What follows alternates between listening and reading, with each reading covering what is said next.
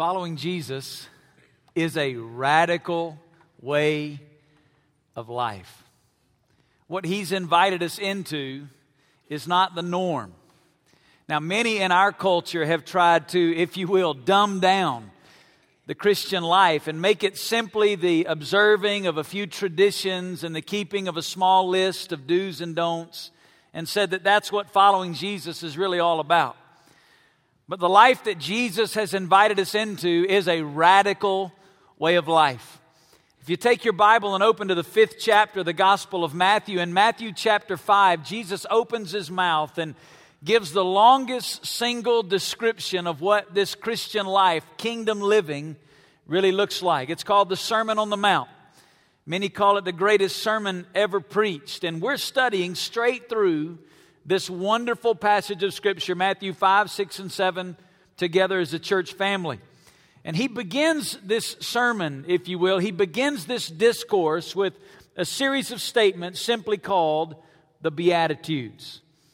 What is a beatitude? Well, when we began to walk through these together, we gave you a definition. I want to put it back up on the screen. Here's what a beatitude is.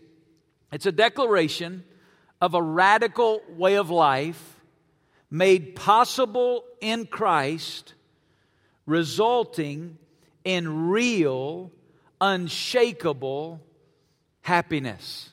What Jesus opens this message with is a series of declarations that describe a radical way of life that is only possible through Jesus Christ in us, but it results in real, unshakable happiness, real joy. Not the kind of happiness that rests in our circumstances, but the kind of joy that transcends circumstances. And we're as a church studying each of these statements. They're so powerful. We're looking at each of them individually. Now, we're not going to do that with the whole Sermon on the Mount. Amen? We're not going to take every verse of the Sermon on the Mount and do one week on every verse. If we did that, we might be here until Jesus comes again in the Sermon on the Mount. But these first statements were so powerful. They are so packed. You literally could take two or three weeks on each of these verses. So I want you to take your Bible, look at Matthew chapter five. We're going to begin reading in verse number one. When we get to verse three, I want you to read along with me out loud. We're going to read these Beatitudes together, but I'll read the first two verses, and then I'll tell you when to come in. It says, when Jesus saw the crowds, he went up on the mountain, and after he sat down, his disciples came to him. He opened his mouth and began to teach them, saying, now I want you to read out loud with me off the screen. You ready? Here we go. Blessed are the poor in spirit, for theirs is the kingdom of heaven. Blessed are those who mourn, for they shall be comforted. Blessed are the gentle, for they shall inherit the earth. Blessed are those who hunger and thirst for righteousness, for they shall be satisfied. Blessed are the merciful, for they shall receive mercy. Blessed are the pure in heart, for they shall see God. That's where we are this morning. Blessed are the pure in heart, for they shall see God. Now, each of these statements is power-packed. Each of these statements is radical. But the one that we come to this morning is one of those special nuggets in the deep mine of God's truth. Martin Lloyd-Jones wrote about this particular beatitude. I want you to look on the screen. Listen to what he said. He said, we come now to what is undoubtedly one of the greatest utterances found anywhere in the whole realm of Holy Scripture. Anyone who realizes even something of the meaning of the words, blessed are the pure in heart, for they shall see God, can approach them only with a sense of awe and complete inadequacy. This statement, of course, has engaged the attention of God's people ever since it was first uttered, and many great volumes have been written in an attempt to expound it. Indeed, no one can ever exhaust this verse. Blessed are the pure in heart, for they shall see God. Now, I read that to you this morning as somewhat of a disclaimer, because there's no way in one morning we can really dig into all of the depth of the truth that is revealed in this simple statement from the lips of the Lord Jesus. But as awe-inspiring as it is in our day, It was even more awe-inspiring when Jesus spoke it to that audience on that day. Remember who Jesus was speaking to in the Sermon on the Mount? He was speaking predominantly to a group of Jews, people that were the chosen people of God, people that had, had been given the law in the Old Testament and invited into a covenant relationship with God. When God gave them the law, God gave them the law, first of all, to reveal the holiness of His character. The law reveals the very character of God. It reveals the person of God, His holiness and His glory. And in the law, we see God's standard of righteousness. And God gave us the law so that we can understand who He is. Secondly, God gave us the law to provide guidelines to lead us into the best life possible. But thirdly, God gave us the law to show us our own inadequacy. God gave us the law as a school teacher, the New Testament says, to instruct us of our need for a Savior. Because when we see the law, guess what we find out about ourselves? I can't measure up to God's standard of righteousness. I need forgiveness. I need a Savior. I need a Redeemer. That's why God gave us the law. But these that Jesus was speaking to on this afternoon were predominantly under the spiritual leadership of a group of men known as the scribes and the what? Pharisees, right? We know them as the bad guys of the New Testament. The guys with the black hats and the big fuzzy mustaches, right? That's the Pharisees. Well, the Pharisees in their day were not seen as bad men. They were, the, the scribes and the Pharisees were some of the most respected religious leaders of the day. And yet they'd made a great mistake. They had misinterpreted the law.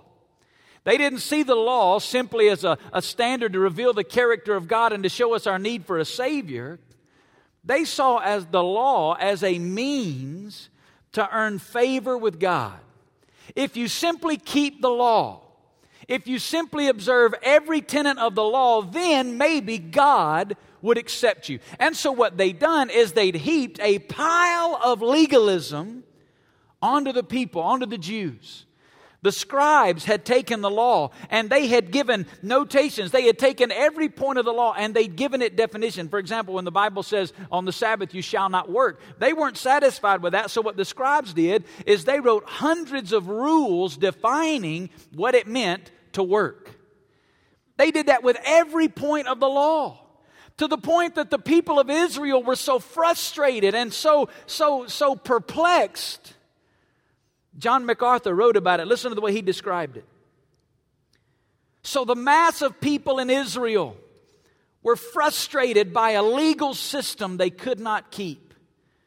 And it produced in them tremendous guilt and anxiety. Yet here was a people committed to the reality of God and to the fact that He had revealed Himself in laws. They were crying for a Savior, a Redeemer, one who would not impose more rules on them, but one who would forgive them for the ones they'd already broken. They wanted something real. They wanted to know how you really get into the kingdom. Because if you got in by keeping the law, nobody would be in the kingdom. And they knew it. Now that's the context. All of these laws, this monumental system of legalism. And here's this crowd gathered, and Jesus speaks this simple, concise, blessed are the pure in heart. No lists, no laws. Blessed are the pure in heart, for they shall see God. When He spoke those words, the, the, the statement filled the hearers with hope. Hope in its simplicity. Hope in its promise. Man, we can know God. And yet they were saturated with wonder at the same time. We can't even get the outside part right. Pure in heart? What did Jesus mean when He said this? Well, what I want to do this morning It's a little bit differently. A lot of times at Hope, when we're teaching Scripture, what we'll do is we'll give you a truth that the Scripture is teaching, and then we'll kind of break that down.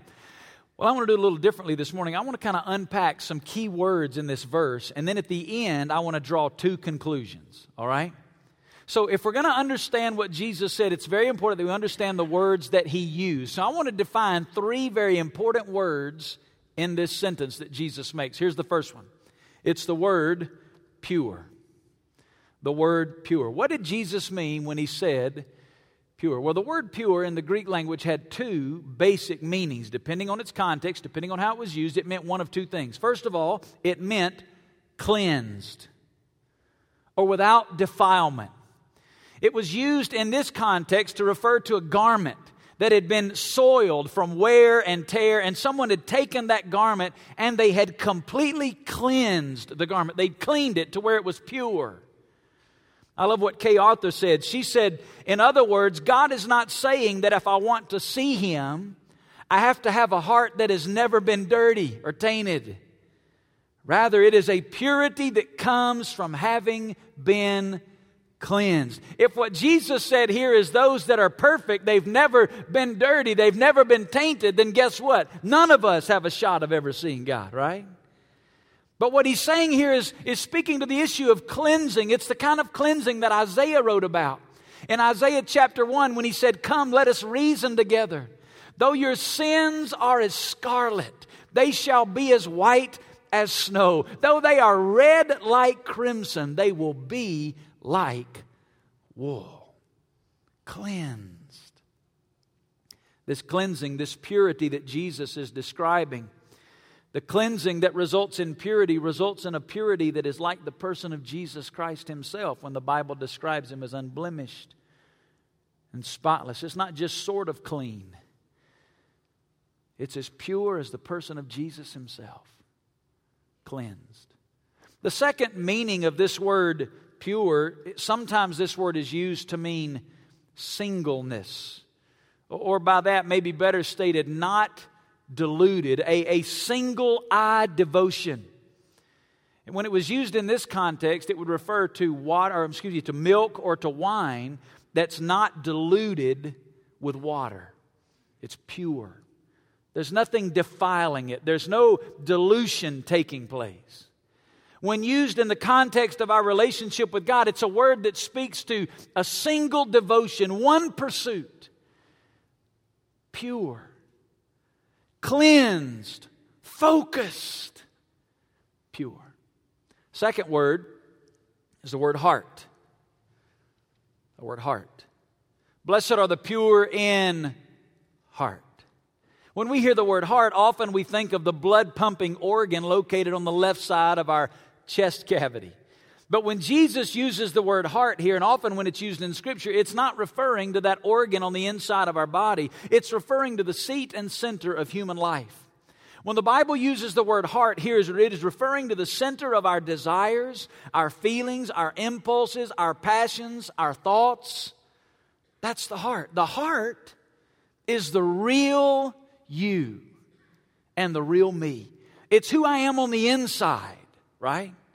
I mean, who I really am is not my, my hands and my face and my hair and my body. Who I really am is on the inside. The real me's in here.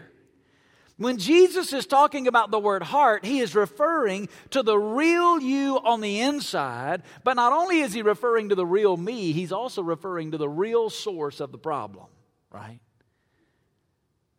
The real problem's on the inside. The source of all uncleanness is the heart. I mean, I struggle enough with cleaning up the outside. Thank God people can't see me on the inside. Amen? Aren't you glad this morning nobody comes equipped with those glasses? I mean, if we were all going to take our church face off this morning and be real honest, we're real grateful today that nobody in here knows the thoughts that go through our mind every week, right?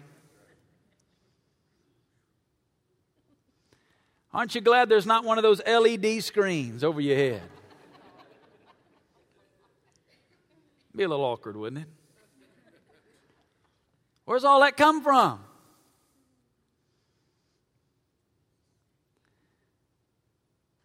You see, the real problem is on the inside. Jesus said it this way later on in the Gospel of Matthew. In Matthew chapter fifteen, look what he said. The things that proceed out of the mouth come from the heart, and those defile the man. For out of the heart come evil thoughts, murders, adulteries, fornications, thefts, false witness, slanders. These are the things which defile the man. But to eat with unwashed hands does not defile the man. You see, he was talking specifically about all these rules and regulations the Pharisees had added on. And the Pharisees said, oh, if you just simply observe all the ceremonial washings, then you're okay. Jesus said, that's not the problem. The problem's on the inside. It's what comes out of a person that defiles them. That's where the, the root of all sin is, in the heart. You know the reality this morning? Every one of us sitting in this building today, does not, I don't care who you are or how long you've been walking with God, every one of us in this building is capable of anything under heaven. And the moment you think you're not, it's the moment you're really in trouble. Because as soon as I think I'm not, guess what I am? I'm proud. I've got confidence in me. Heart. Jesus here is talking about a purity, a cleansing that goes beyond the outside and speaks right to the heart. Third word, see. Blessed are the pure in heart, for they shall what? See God. See. In the Greek language, there are three different words that are used in the New Testament, and each of those words we translate into English with the word see. Now, in English, we use the word see in all three of these different ways. Unfortunately, we're not as smart as the Greeks, where we use a different word. We just use the same word in a different context to make it real confusing, right? Let me share with you what I mean. In the Greek language, first of all, there's the word blepo. Say that out loud with me. Blepo. You know what it means? To see. But here's the way you would use it. I want you to take your hand. I want you to hold it up in front of your face. And I want you to say, I see my hand. Now put it down. Now say, I don't see my hand. Now put it back up there. I see my hand.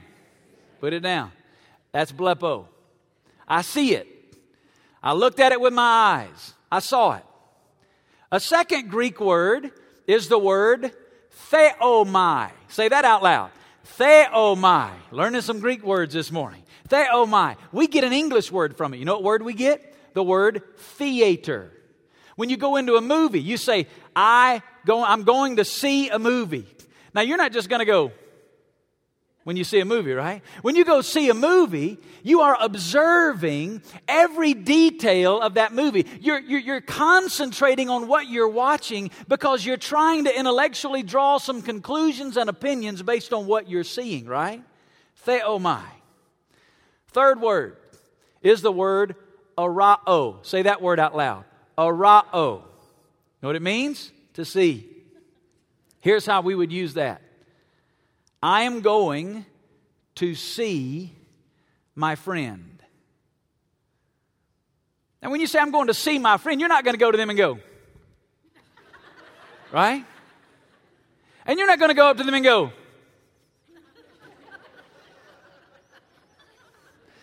that'd be a little weird, right? When you use the word arao in the Greek language, here's what that word see means. It means to, to see face to face, to converse with, to experience fellowship with. I'm going to see my friend. You know what that means? I'm going to go sit down with my friend and I'm going to have a conversation. We're going to see each other face to face. We're going to enjoy fellowship with one another. I'm going to see my friend. I see my hand. I see a movie. I see my friend. Which of those three words do you think Jesus used in Matthew chapter five? He used arao, exactly.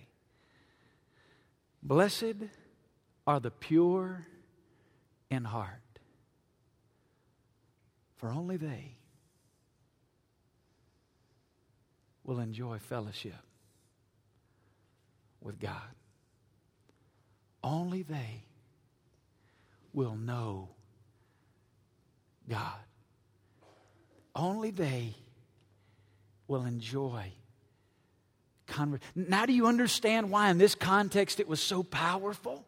Here was a people that were starving. They were hungry for fellowship with God. They wanted to know God. They wanted to see God. And yet they had all these rules and regulations piled up on top of them. And they knew they couldn't keep them. They were hopeless.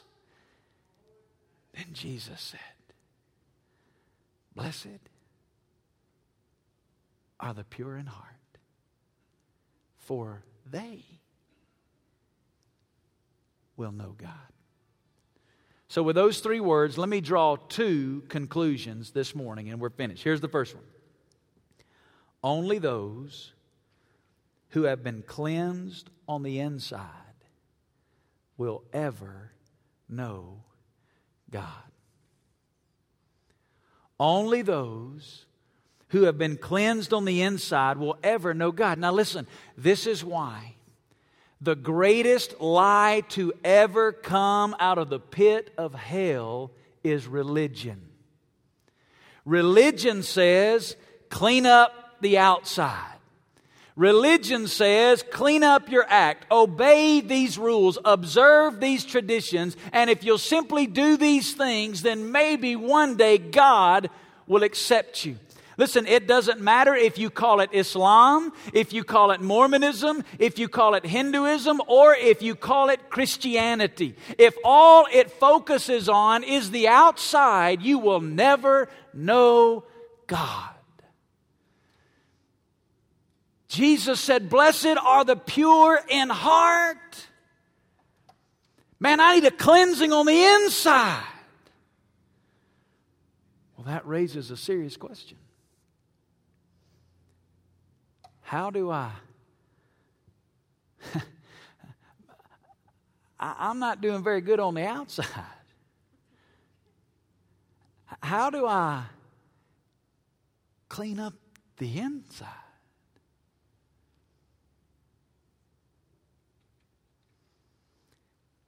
And there is the beautiful message of the gospel. You see, Jesus came to do for me what I could not do on my own. You know what the answer to the question is? How do you clean up the inside? You can't. There's nothing I can do to clean the inside. But Jesus came to do for me what I could not do on my own. Let me show it to you in the Bible. Second Corinthians chapter five and verse twenty-one. Look at it on the screen. The Bible says, "He, God the Father, made him, Jesus the Son, who knew no sin, to be sin on our behalf, so that we might become the righteousness of God in him." Here's what that says. On the cross, God put all of my sin, all of your sin on the person of Jesus, all the uncleanness in my heart, every attitude and every action, all of my sin. Jesus Christ, as God in the flesh, took that on himself. And when Jesus died, he paid the penalty for my sin. But he did not stay dead. Amen? We're going to celebrate in a couple of weeks the truth that Jesus rose again from the dead. And what that verse says is, when I put my faith and trust in what Jesus Christ did on the cross, the Bible says all of my sin was placed at his account and his righteousness. It's a very important phrase in that verse. So that we might become the righteousness of God in him. You know what that means? That means that now God has imputed to my account. Say, what does that mean? Here's what that means. When God looks at Vance Pittman, God sees me as pure as the Son of God himself. Is that because I've earned that? No. Is that because I deserve that? No. Is that because I live that pure in my life? No. It's because of what Jesus Christ did on the cross. The glorious message of the gospel is that through faith in Jesus Christ, I can be forgiven of my sin from the inside out and be declared to be right with God. Only those who've been cleansed on the inside will ever know God. Number two, only those pursuing purity in their daily lives experience real fellowship with God. You see, this purity that Jesus speaks of is not simply my standing before God, but it also describes the life that Christ desires to produce through me. You could translate Matthew five eight, blessed are the ones walking in purity. You see, what I've experienced in my life positionally, Christ now desires to work out in my life practically as He lives His life through me. Yes, it's true that before God, I have been declared righteous. I am clean. There's nothing I have to do to change my standing before God. But what is true of me positionally now, God is at work in my life, bringing that purity out of my life as Christ lives His life in and through me. God's purifying us. It's the passion of Paul's life in the New Testament. Listen to what Paul said in Philippians chapter three. Look at it on the screen. He said, more than that, I count all things to be lost in view of the surpassing value of knowing Christ Jesus my Lord, for whom I've suffered the loss of all things and count them but rubbish, so that I may gain Christ and may be found in Him, not having a righteousness of my own derived from the law, but that which comes through faith in Christ, the righteousness which comes from God on the basis of faith. Remember what we said the word pure means? It means to be cleansed, but it also means a, a single-eyed devotion. Do you hear that in Paul here? Paul says, man, everything else is loss. In view of the surpassing value, Paul says, man, I'm pursuing Christ and His righteousness. Not a righteousness where I'm out trying to turn over a new leaf and clean up the outside. No, but a righteousness which is found in God. As I grow in intimacy with Him, God manifests His righteousness through my life. You say, well, how does this happen? Am I really focused? Am I pursuing purity in my life? Well, let me close the message this morning by asking three questions. And these three questions I want you to take and apply and use in your own life, and ask your own self these questions this morning, because these questions can really examine the pursuit of purity in our daily lives. Here's the first one. Am I being honest with God about everything in my life? You see, we have a tendency to give God major areas of our life, but we like to keep little corners.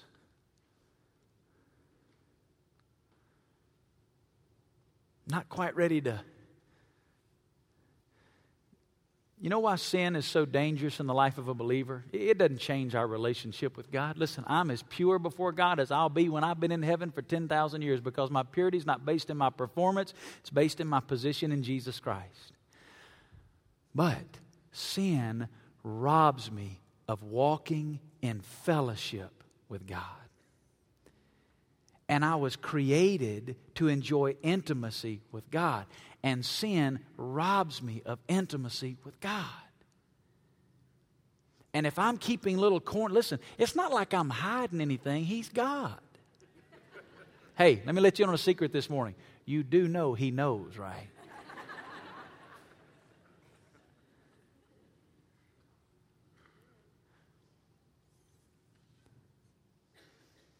But does He know because you've been honest? Look at First John chapter one, verse six. If we say that we have fellowship with Him and yet walk in the darkness, we lie and do not practice the truth. But if we walk in the light, You hear the honesty in that? If we just walk in the light, as he himself is in the light, we have fellowship with one another. And the blood of Jesus, his son, cleanses us from all sin. Look down at verse nine. If we confess our sin. You know what the word confess means? In the Greek language, it's a compound word. It literally means to say the same. You know what that means? To confess is to just agree with God. To say the same thing about it that God says. You're right, I'm wrong. He says if we confess our sin, he is faithful and righteous to forgive us our sins and to cleanse us from all unrighteousness. Man, when I live with honesty before God, listen, it's not that I'm perfect at all, but I, I live in an honest, transparent relationship with God. God, you're right, I'm wrong, Lord, I blew it today. The Bible says he forgives me of my sin. And then I love the last phrase, and he cleanses me from all the things I'm not even aware of that I've done. Are you living in honesty before God? Are you keeping that list short of those areas of your life that you're agreeing with God about? Number two, am I allowing God to speak into my life through his word? God desires to produce purity in our lives, but the way he does that is through time spent in his word. God, through the Holy Spirit, takes the Word of God and does this work of transformation in our heart. You see, as I read the Bible, man, God, through His Word, His Word's like a mirror that points out those areas in my life that aren't in agreement with Him. And then God, through His Word, shows me how to bring those things into conformity with His standard of righteousness. And I, I was reading in uh, my quiet time this week in Ephesians chapter five, and we talked about this verse in our study time this week, but then it came up again in my personal quiet time in Ephesians five twenty. Five, it's a verse you all know. We think about it in the context of marriage. It says, husbands, love your wives as Christ loved the church and gave himself up for her. But listen to the next verse. It's describing Jesus' love for the church and why he loved us. Look, why did he give himself up? So that he might sanctify her, having cleansed her by the washing of water with the word, that he might present to himself the church in all her glory, having no spot or wrinkle or any such thing, but that she would be holy and blameless. The psalmist wrote about it in Psalm one nineteen. He, it's almost as if in frustration he blurts out this question, Psalm one nineteen verse nine. How? How can a young man keep his way pure? And the Spirit of God inspires this response by keeping it according to your word.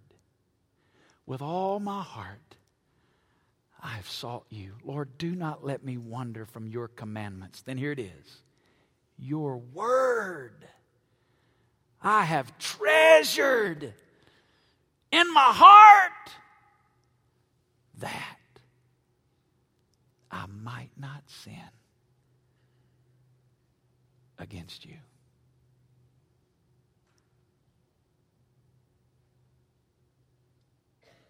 Are you giving the Word of God a place of priority? And listen, I don't read the Bible because I have to, because I'm a Christian. If you're going to be a good Christian, God's going to like you. You got to read the Bible every day. No! I read the Bible because God desires intimacy with me. And God's given me His Word to speak into my life. And as I spend time with God and His Word, God does a work of purity in my life, brings me to a place of honesty before Him, and deepens my fellowship with Him. Third question. Am I consistently examining the influences in my life? Am I consistently examining the things that influence my life? Every day we're bombarded, especially in Vegas. Radio, television, billboards, restaurants, places that we go. Listen to what the writer of Proverbs says in Proverbs four twenty-three. Watch over your heart with all diligence, for from it flow the springs of life. You know what he's saying there? Guard what you allow to influence you on the inside. Because everything on the outside comes out of the inside. My granddaddy used to say, what's down in the well comes up in the bucket.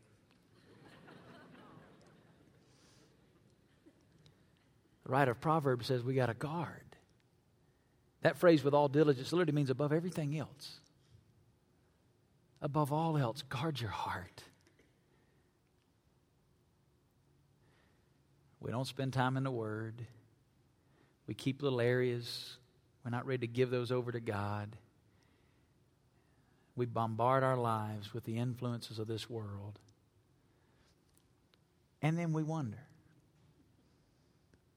why can't I live in purity? Why can't I be more like Jesus? Only those pursuing purity in daily lives experience real fellowship with God. Only those cleansed on the inside will ever know God. Blessed are the pure in heart, for they shall see God. Let's pray. Father, speak to us today. Lord, we need you. God, we need you to speak into our lives this morning.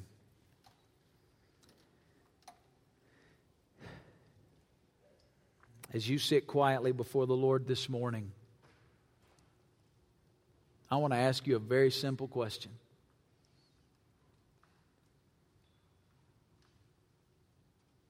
Have you been focusing simply on the outside? Or have you ever allowed God and His grace through Jesus to cleanse and forgive you on the inside? Have you ever experienced salvation? Listen, the only way to know God is by being clean on the inside. You can't do that, but Christ desires to do that for you. This morning, if you're here and you'd say, Pastor, man, for the first time in my life, I understand the gospel. That Jesus came to clean me up on the inside. In just a moment, we're going to stand and we're going to sing a song of worship. It's an opportunity for us to respond to God in praise. When we stand to sing this morning, if you're here and you are ready to accept Jesus Christ as your personal Lord and Savior, you're ready to be cleansed on the inside. As soon as we stand, we have some pastors over here at the front. We have some prayer volunteers along the side and at the back. If God has spoken to you this morning and you are ready to give your life to Jesus, as soon as we begin to sing, you slip out of your seat, come to one of these pastors or prayer volunteers and say to them, I need Jesus. And they'll open the Bible and they'll show you exactly how you can be clean. For the rest of us this morning, if you're already a Christian, I want you to think about those three questions. Are you honest with God about everything? Are you seeking God in His Word? Are you allowing His Word to speak into your life daily? Are you examining the influences in your life today?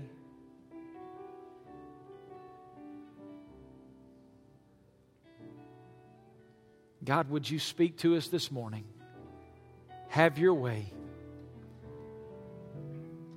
Cleanse us, O God. May we walk in deeper fellowship with you.